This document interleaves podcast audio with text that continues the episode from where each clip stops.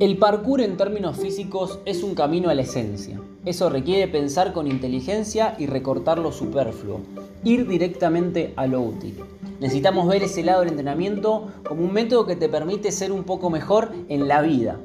Palabras de David Bell, francés fundador de esta hermosa disciplina. Bienvenidos y bienvenidas a este primer episodio de este podcast titulado Du Parkour. Mi nombre es Andrés Ezequiel Duarte profesional en la enseñanza y la práctica de esta hermosa disciplina. En este primer episodio vamos a plantar las bases de por qué se llama parkour y quiénes son sus fundadores, cómo es que llega a tener el reconocimiento mundial que hoy tiene con un montón de practicantes y profesionales de la práctica. Teniendo en cuenta, bueno, como había mencionado, lo que para mí es, eh, o quién para mí es el fundador de parkour, se llama David Bell, es un francés, em, doble de riesgo, bombero, entre otras cosas, que bueno, recibe de su padre una herencia, una herencia em, de un entrenamiento que se basaba en desplazarse por obstáculos, eh, tener una técnica de salto y demás, que bueno, eh, su padre Raymond Bell lo había adquirido de em, un entrenamiento militar, ¿no? Bueno, David Bell, junto con amigos y colegas, lo que hacen es desarrollar esta práctica y empezar a, ponerse, digamos, pruebas, ¿no? Empiezan a armar como una comunidad entre ellos, una familia, donde empiezan a ponerse pruebas, empiezan a mejorar esas técnicas y empiezan a trasladarlo al ámbito urbano, o sea, en las ciudades. Eh, se dice que, bueno, que uno de los, lugares referentes es la ciudad de Lices en Francia. Em, creo que está, según lo que pude investigar, a una hora de París.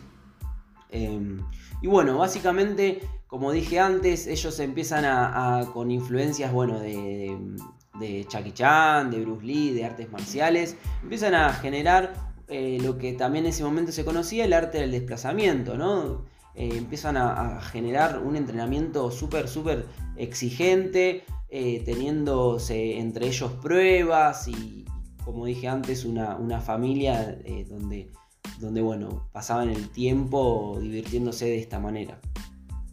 A través de los años, este grupo se disuelve y crea acá, digamos, una, una separación, entre comillas, ¿no? Donde, bueno, David Bell se enfoca más en el parkour como una, un, digamos, una forma de desplazarse de un punto A a un punto B de una manera eficiente, de una manera eh, veloz y, también segura. Y bueno, y Sebastián Fucan que lo que hace es difundir, quiere difundir la, práctica y se va a Inglaterra dándole al nombre de Free. ¿sí? Entonces tenemos a parkour y Free como dos cosas diferentes, pero a su vez tienen la misma raíz.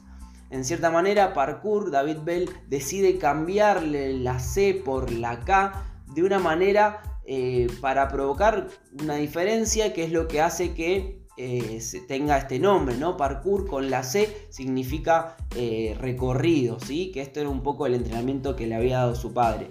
Y freerunning en sí es lo mismo, solo que, bueno, Focal cambia el nombre porque, bueno, en Inglaterra parecía dificultar el, decir parkour y bueno, quedó como free running.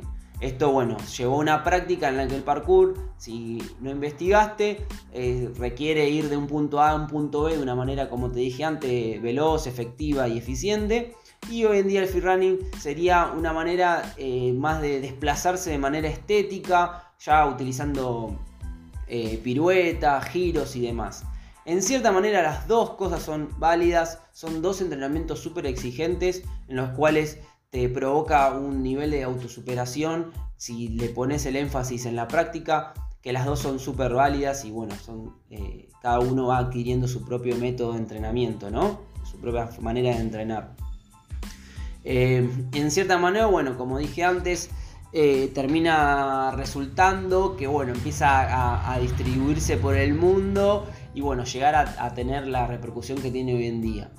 Esto es una manera resumida que te quiero compartir, pero tiene una raíz, ¿sí? Esta raíz se llama método natural. Este método natural eh, lo vamos a estar hablando en el próximo episodio, así que espero que, verte pronto, que me escuches, así compartimos un poco de qué trata el método natural.